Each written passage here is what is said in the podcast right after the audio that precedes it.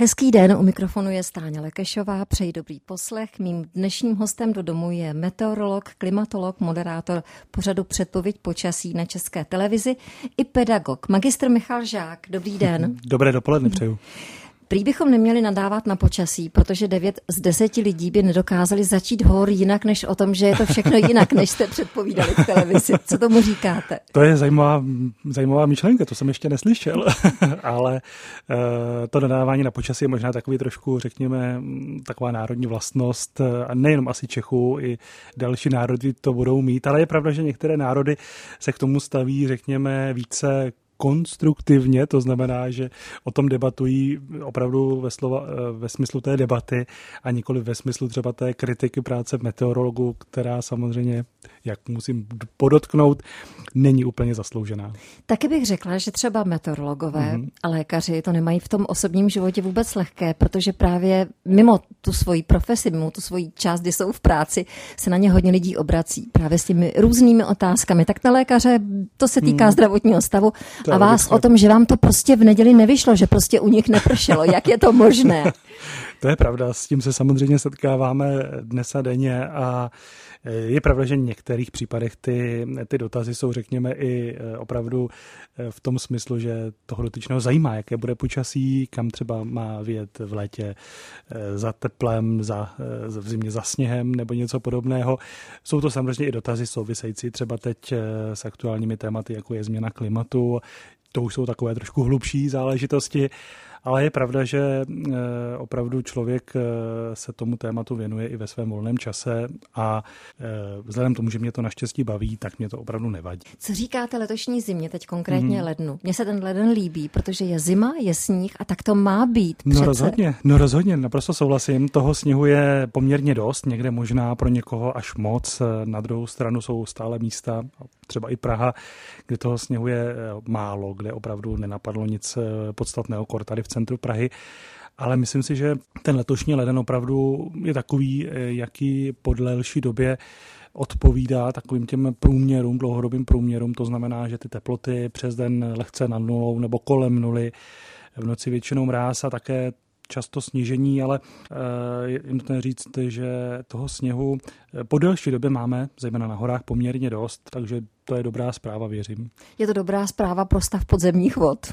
Je to určitě dobrá zpráva pro stav podzemních vod a je teda nutné podotknout, že by bylo fajn, kdyby toho sněhu, zejména třeba tady ve středních Čechách, bylo poněkud více, protože tady ho zase tolik nenapadlo a ten stav podzemních vod je dosti zoufalý, takže by bylo fajn, kdyby toho sněhu napadlo ještě více. A nejenom, kdyby ho napadlo ještě více, ale samozřejmě je důležité, jak se udrží a potom hlavně, jak bude tát. To znamená, aby tál dostatečně pomalu na to, aby ona měla čas se vlastně vsáhnout do těch hlubších vrstev mm. a aby nepřišla nějaká prudká obleva, kdy prostě najednou teploty stoupnou o 10 stupňů, začne foukat teplý vítr, pršet do toho a ten, ten sníh za dva, tři dny máme pryč, aniž by se něco podstatného vsáklo. Hmm. Tak doufejme, že tento scénář nenastane. Zatím klepeme, zatím to funguje hmm. tak, jak má, tak věřme, že ta zima bude taková ta zima zimovatá, jak jsme možná třeba jako děti znali hmm. a prožívali. A nebo si to tak představujeme jenom ve své mysli. Michal Žák je hostem do domu, milí posluchači. Tak dobrý poslech. Moderátor předpovědi počasí v České televizi, meteorolog, klimatolog, taky pedagog Michal Žák je hostem do domu. Vy jste rodákem Střebíče, to je ano, vaše rodné ano. město a tam někde vznikla vaše láska k meteorologii, k počasí no, a ke určitě. klimatu země. Ano, je to tak, je to tak. Vlastně přiznám se, že už jako dítě mě bavilo sledovat dění na obloze.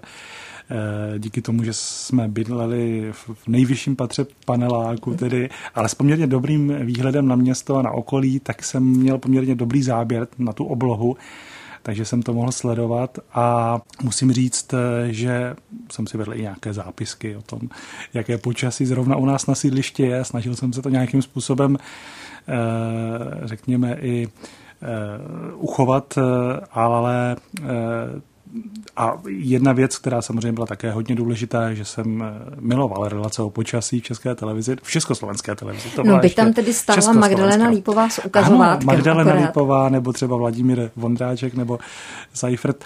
Eh, to byla jména, která mě mým dětstvím doprovázela a musím eh, také podotknout, že třeba čas předpovědi počasí, což bylo tuším 1920 tehda, tak to byl takový středobod eh, mého dne, nebo ten hlavní highlight toho večera, který jsem vždycky musel stihnout.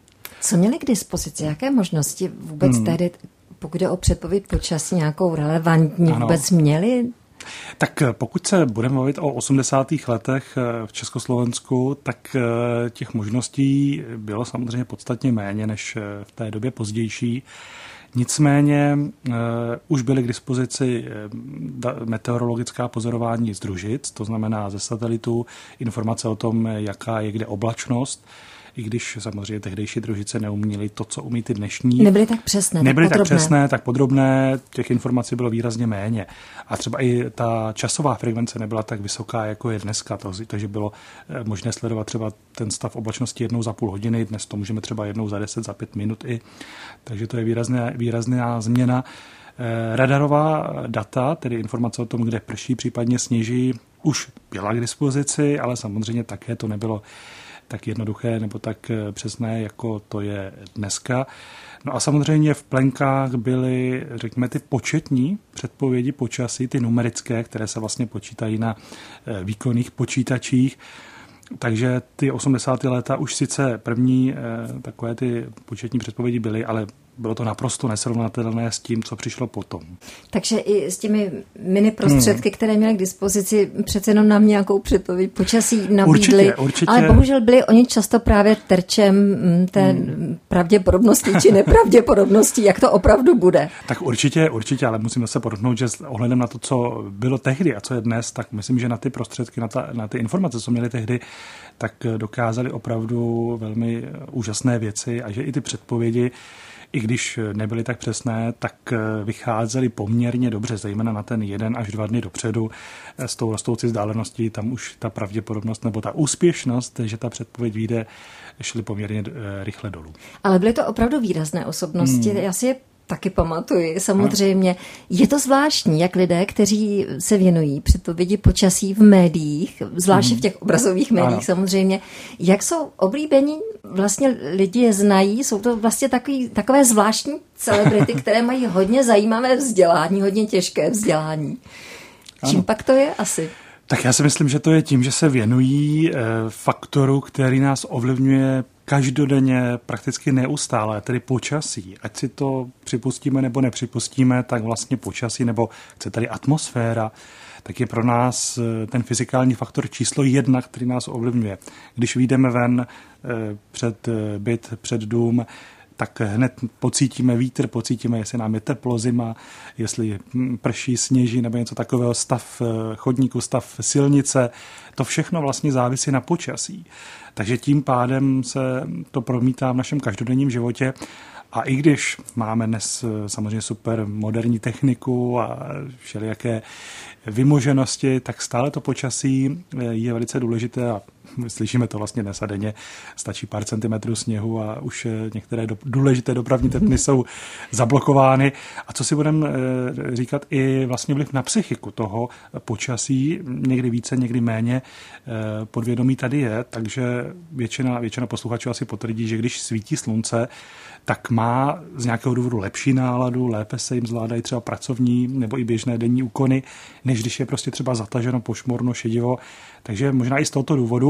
A vlastně eh, ten eh, moderátor, ten meteorolog eh, na obraze jim tyto informace zprostředkovává, takže jim vlastně do jisté míry už podává informaci o tom, možná jaký bude ten jeho další den, toho posluchače, toho diváka, jak se bude cítit a případně jaké zažije komplikace na, svý, na svých cestách. Já stále myslím i na toho lékaře, teď vlastně ano. souvisl, taky, taky se lidé k němu obracejí hmm. s těmi otazníky v očích, tak jako, ano, ano. jako na vás. Matematicko-fyzikální fakulta byla pro vás jasná volba po střední škole? Eh, byla pro mě jasná volba, respektive ještě jsem trošku, já mám trošku ještě blízko i k dopravě, takže jsem trošku ještě zvažoval, jestli se nevy, nevydat i tímto směrem, ale nakonec se ta matematicko-fyzikální fakulta vyhrála. A dnes také s meteorologem a klimatologem Michalem Žákem. Eh, Já se teď vrátím vlastně ještě k tomu vašemu studiu na matematicko-fyzikální fakultě, protože meteorologie a klimatologie, to je ten obor, který jste studoval, to patří k sobě. Přesně Neodmyslitelně. To patří k sobě, to patří k sobě. Ono samozřejmě je přesná definice, co je to meteorologie, co je to klimatologie. To znamená, že meteorologie se zabývá počasím, to znamená tím, laicky řečeno, jak je teď, jak je teď venku a klimatologie to zkoumá z toho dlouhodobého pohledu, to znamená, jak obvykle bývá v daném místě, jaké třeba bývají zimy, jaká, jaké bývají léta, jaké bývají srážky a tak dále. A studuje samozřejmě i do dlouhodobé kolísání, to znamená ty záležitosti spojené se změnou klimatu, s globálním oteplováním a tak dále. Ale protože pořád je to o té atmosféře, tak pořád vlastně má smysl, nebo je logické, že jsou to vlastně e, trošku spojené nádoby. Já jsem četla takový starší článek právě o tom, že, mm-hmm. a bylo to možná v době, kdy ten zájem o studium na matematicko-fyzikální fakultě nebyl tak velký, že to je hodně těžká škola. Ano. Že skutečně ta matika a fyzika jsou extrémně náročné pro studenty, že nejsou dobře vybaveni třeba mm. ze střední školy a že potom to studium je pro mě hodně těžké. Může se stát, že bychom měli málo meteorologů a klimatologů a ty my budeme potřebovat samozřejmě. Ano, ano, tak eh, je samozřejmě pravda, že matematicko-fyzikální fakulta neboli matfis, jak říkáme zkráceně, tak eh, není to jednoduchá škola, to zase je nutné si přiznat. Na druhou stranu, eh, třeba i pro eh, budoucí zájemce o studium Matvis dělá i nějaké kurzy, které třeba právě se snaží dorovnat ten případný nedostatek znalostí ve fyzice nebo matematice eh, aby to studium bylo jednodušší. A myslím si, že někdy lidé možná trošku zbytečně, zbytečně ten matfis demonizují, že raději si řeknou, nebo ty studenti raději si řeknou, no půjdu radši tady prostě na nějakou lehčí školu, nebudu jmenovat teďka, ale tam je to přece jenom jednodušší než eh, Matfis a přitom by na ten Matfis celkem bez problémů měli. Ano, netvrdím, že budou moct chodit dva dny v týdnu do nějaké práce v prvním nebo ve druhém ročníku. To jsou obecně ty ročníky nejnáročnější, ale pakliže, pakliže to eh, překonají, tak potom se už, eh, myslím, budou moci věnovat opravdu tomu, co je baví naplno a budou se tomu moci věnovat v té plné šíři. Třeba z hlediska právě té meteorologie a klimatologie, tak eh, právě Matfis, nebo právě ta na Matfizu je opravdu eh, tou, eh, kde se toho studenti naučí a dozvědí nejvíce o fungování atmosféry. Už z podstaty, protože abychom rozuměli atmosféře, tak musíme rozumět té fyzice té atmosféry. A, musíme a to je si to, to těžké. Je to složité, možná ne úplně těžké. A musíme si to samozřejmě nějakým způsobem umět spočítat, proto ta matematika.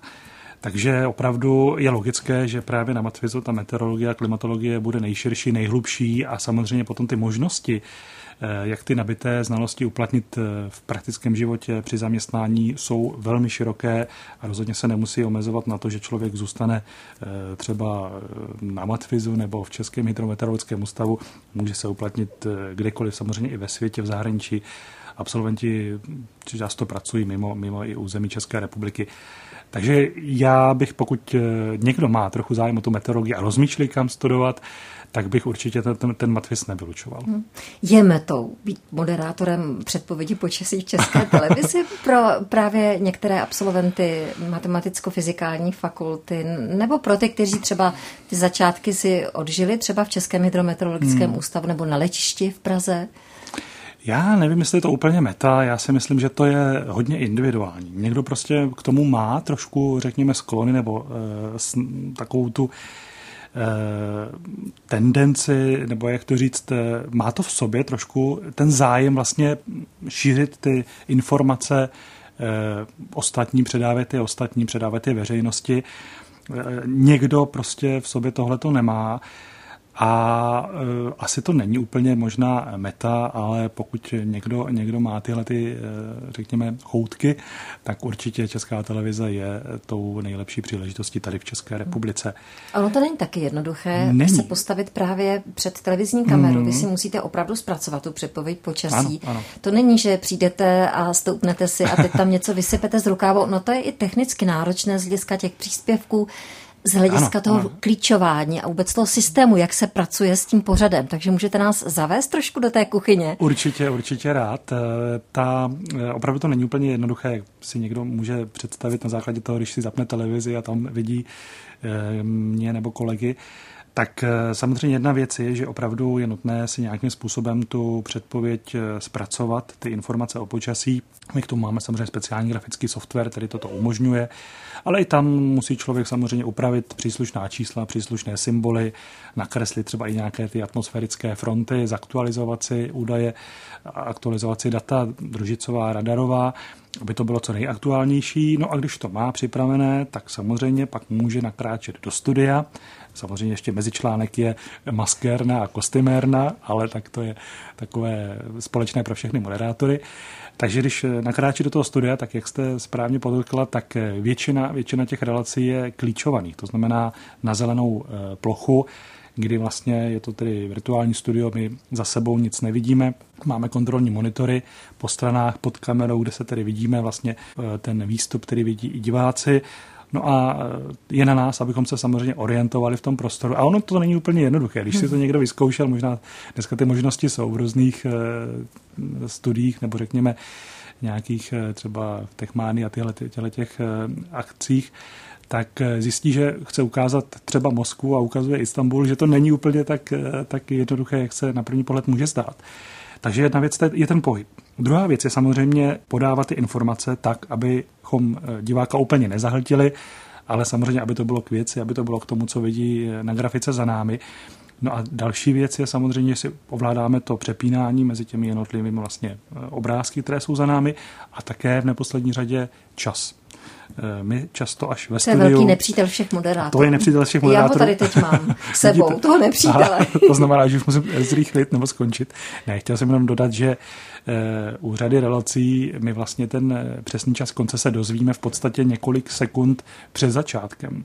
A může to být, že máme mm, povídat tři minuty, jindy třeba pět minut a někdy třeba minutu a půl a teď máte podobné penzum informací, které prostě musíte rozložit do toho času a musíte to udělat vlastně okamžitě, takže i tahle ta záležitost není vůbec jednoduchá. Já ještě dám stejně jednu ano. otázku, abychom uzavřeli to téma toho televizního mm-hmm. zpravodajství. Jakou máte odpovědnost za tu předpověď počasí? Protože vlastně já nepředpokládám, hmm. že by šéf redaktor zpravodajství rozuměl meteorologii nebo klimatologii, tak to znamená, ano. může se, nebo může to být i tak, že ne každý udělá tu předpověď tak dobře, jako je ten druhý třeba? Tak Jak samozřejmě, to vůbec že, je vlastně s tou uh, i, i kvalitou ano, ano. těch předpovědí? Uh, určitě. A tím určitě. nechci, abyste teda říkal, že tato dělá špatně, nebo ten to dělá líp a to hůř se nechám a pro podobně. sebe. ne, samozřejmě, já si myslím, že většina, většina z nás, uh, a teď nemyslím jenom ty televizní meteorologii, ale i meteorologi, co vytvářejí předpovědi, se snaží ty předpovědi dělat opravdu poctivě a co nejlépe.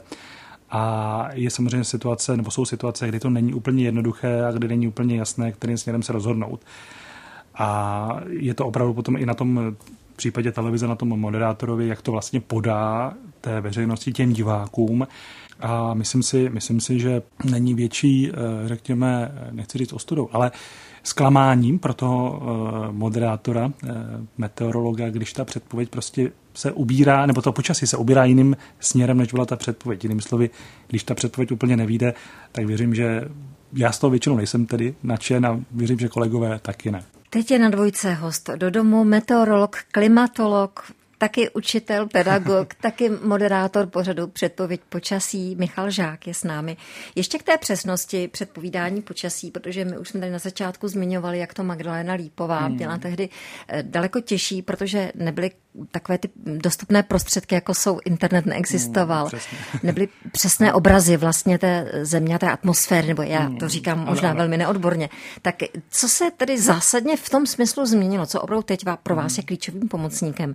A kam ještě může vlastně postoupit meteorologie z hlediska té stoprocentní přesnosti? Ale ta asi nebude nikdy. Tak jste správně naznačila, ta stoprocentní předpověď, ta je asi prakticky nemožná. To ale neznamená, že občas ta předpověď na těch 100% nevíde. To zase jako se nevylučuje, ale aby to bylo pořád 100%, tak to rozhodně ne. E, ale blížíme se, blížíme se.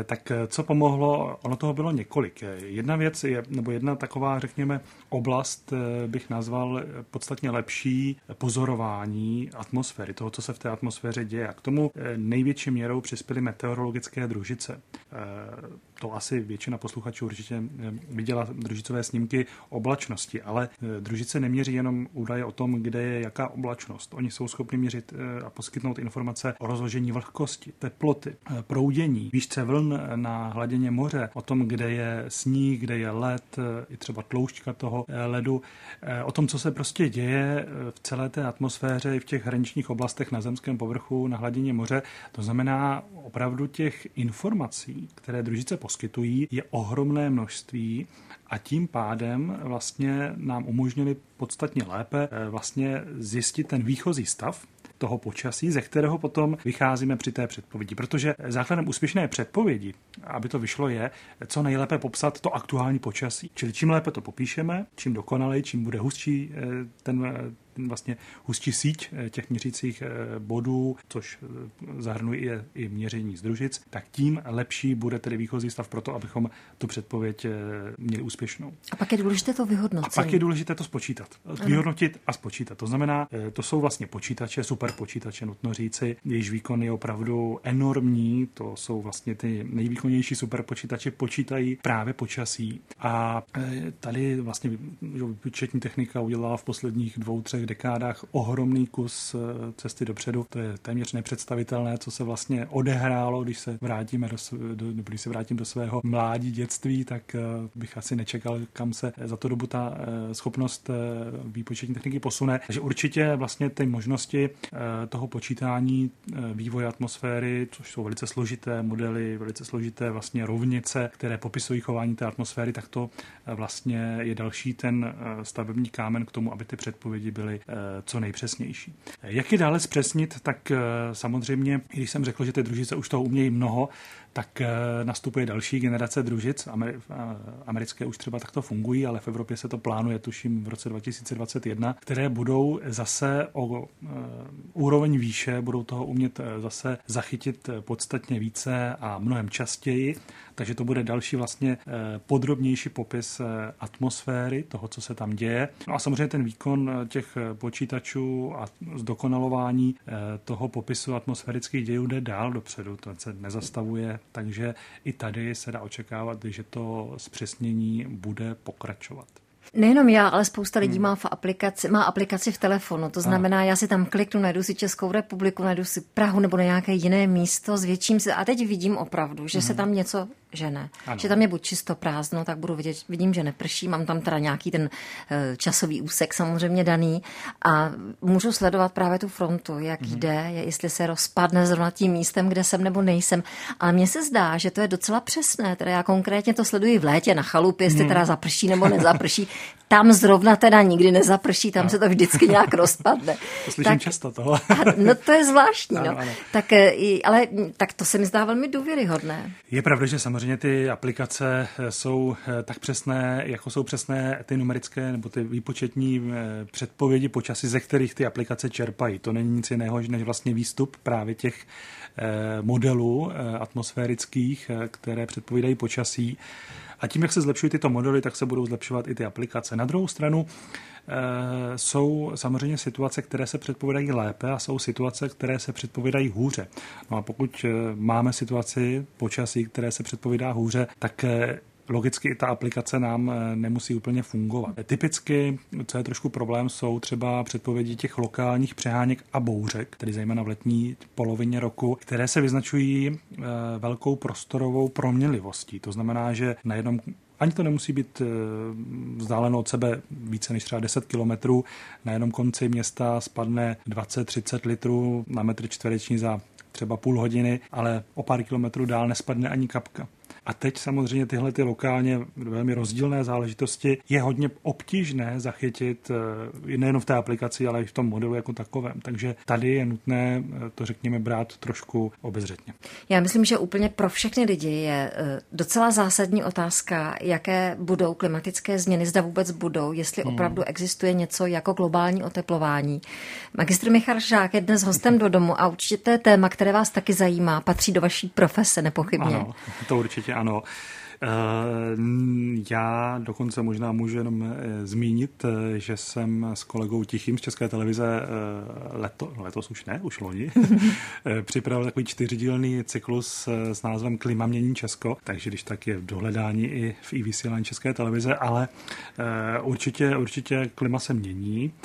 Je pravda, že samozřejmě klima se měnilo vždy v historii země, to není nic nového, ale problém je, že to, ta současná změna klimatu velice úzce koreluje nebo souhlasí s tím, jak se vlastně chová člověk, jak se chová eh, lidstvo. Mám teď na mysli zejména vypouštění skleníkových plynů, ale samozřejmě... To je ten hlavní původce, to je ten to největší je ten, problém. Ten, přesně tak, to je ten největší problém, ať už jde o oxid uhličitý nebo o metan, oxidy dusíku a další e, skleníkové plyny.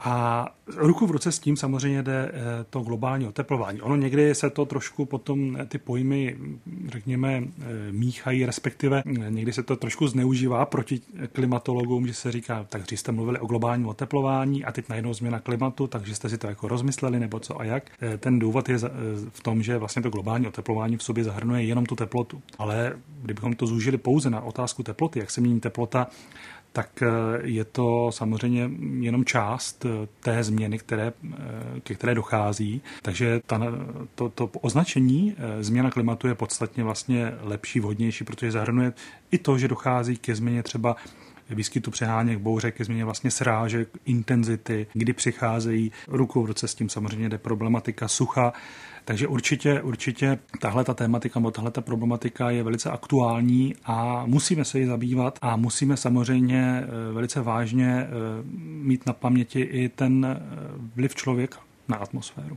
Já jsem si právě přečetla, že do roku 2040 údajně stoupne průměrná teplota v Česku hmm. minimálně o jeden stupeň. A teďka já jako hmm. like a jako no. většina si řeknu, no co to je ten jeden stupeň, hmm. je to nic vlastně. No. Ale je opravdu ten jeden stupeň jako katastrofou z hlediska právě změny klimatu? To je právě ta otázka eh, těch průměrů a těch konkrétních potom projevů. Jedna věc je právě ten eh, dlouhodobý průměr, který nám přesně tak eh, může připadat jako zanedbatelný.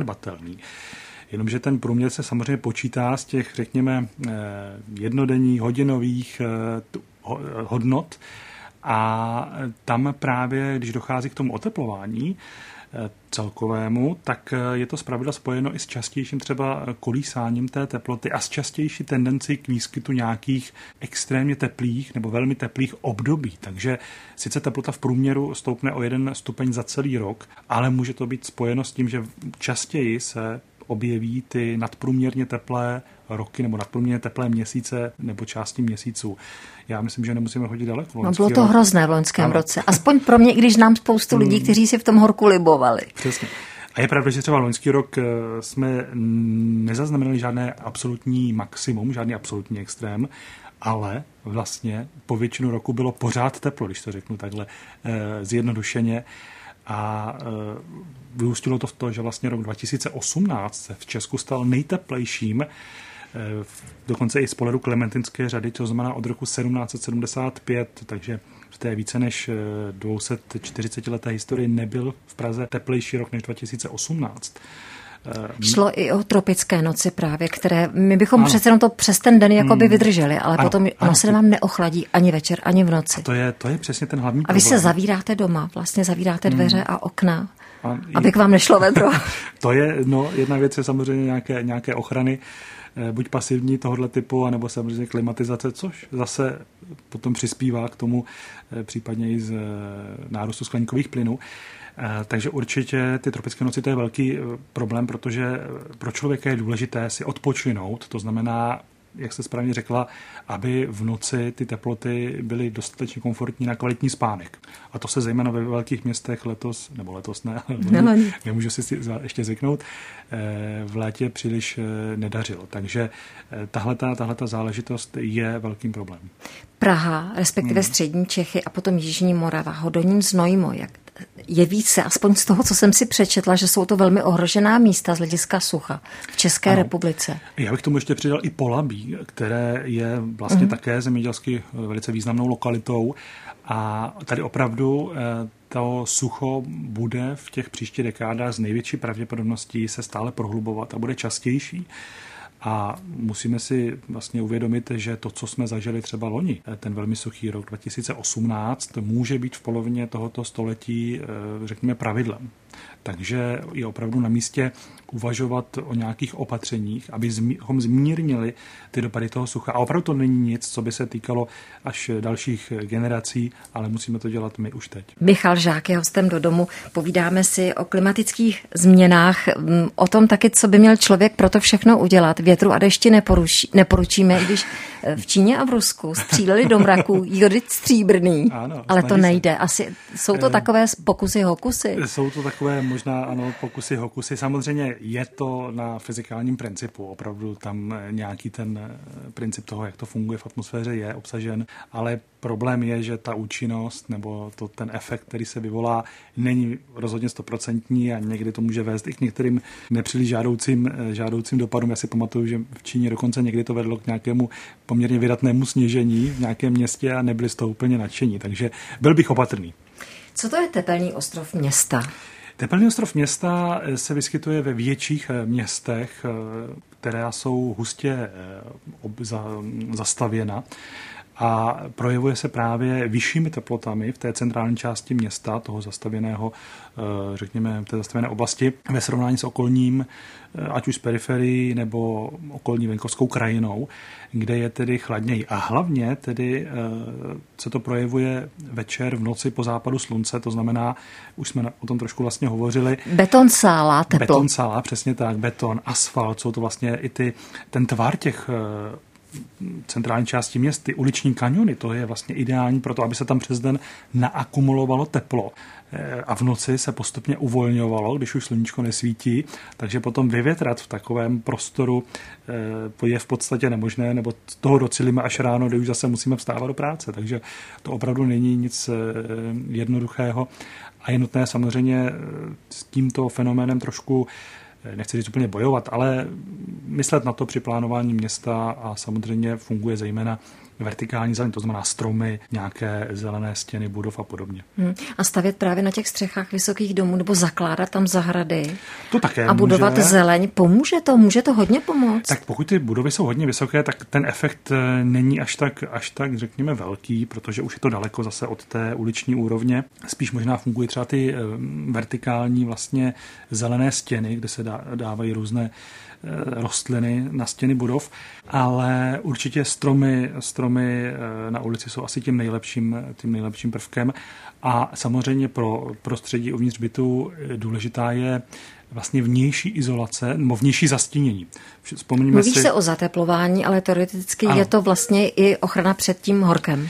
No, eh, nebo to je něco, nebo jako se to jako tak nedá do jisté, do jisté používat? Míry, samozřejmě izolace funguje na, ob, na, na, obě, na, na oběma směry, ale zase, když je tam hodně teplo, tak ono ta, to zateplení nám brání v tom, aby to teplo, ten teplý vzduch uh, unikal ven, nebo aby se uh, to lépe ochla, ochlazovalo. Určitě bych ale myslel na tu vnější ochranu Vzpomeňme si na historické nebo dřívější eh, domy nebo v Jižní Evropě, v Itálii, vnější okenice. To je prostě, aby tam nesvítilo přes ten slunce a ten vnitřní prostor se nepřehříval. Mhm. Zbavit se uhlí, omezit hmm. konzum, ano. neužívat leteckou dopravu v takové míře, řešit hmm. dopravu. Ano. Tak jsou to ty cesty, které my můžeme nějakým způsobem, my lidé, konkrétní jednotlivci, nějakým způsobem ovlivnit, i když si vím, vždycky, vždycky řekneme, ale je to málo, to přece nestačí. Je to, ano, vždycky to je přesně ono, že jeden neznamená nic, ale když jich je těch lidí víc, tak už to samozřejmě něco znamená. Takže zase je dobré začít sám u sebe. Já vím, že to je takové trošku kliše, často se to používá, ale určitě, určitě ano. A určitě to, co jste vyjmenovala, má smysl. Jiným slovy, prostě, aby se ta naše uhlíková stopa, to znamená ta produkce skleníkových plynů, aby se e, zmenšovala. A ruku v ruce s tím jde třeba i zmenšení e, spotřeby obalových materiálů. Vzpomeňme si, kolik obalů použijeme jednorázově a pak se vyhodí a už z nich nic není. Já vám přeji meteorologicky přesné dny. Děkuji. Ve vaší profesi, ať se vám daří. Eh, pozdravíte kolegy v České televizi. Rádi Děkujeme řídím. za předpověď počasí. Michal Žák byl dnes hostem do domu meteorolog, klimatolog, pedagog a eh, ještě jsem určitě něco zapomněla v tom všem. Já myslím, že to není eh, důležité. Já děkuji za pozvání a přeju všem posluchačům, ať je provází počasí, mm-hmm. které si přejí. Ano, v pondělí to bude o sportovní medicíně. Teď se Stáně Lekešová loučí. Mějte se krásně a naslyšenou.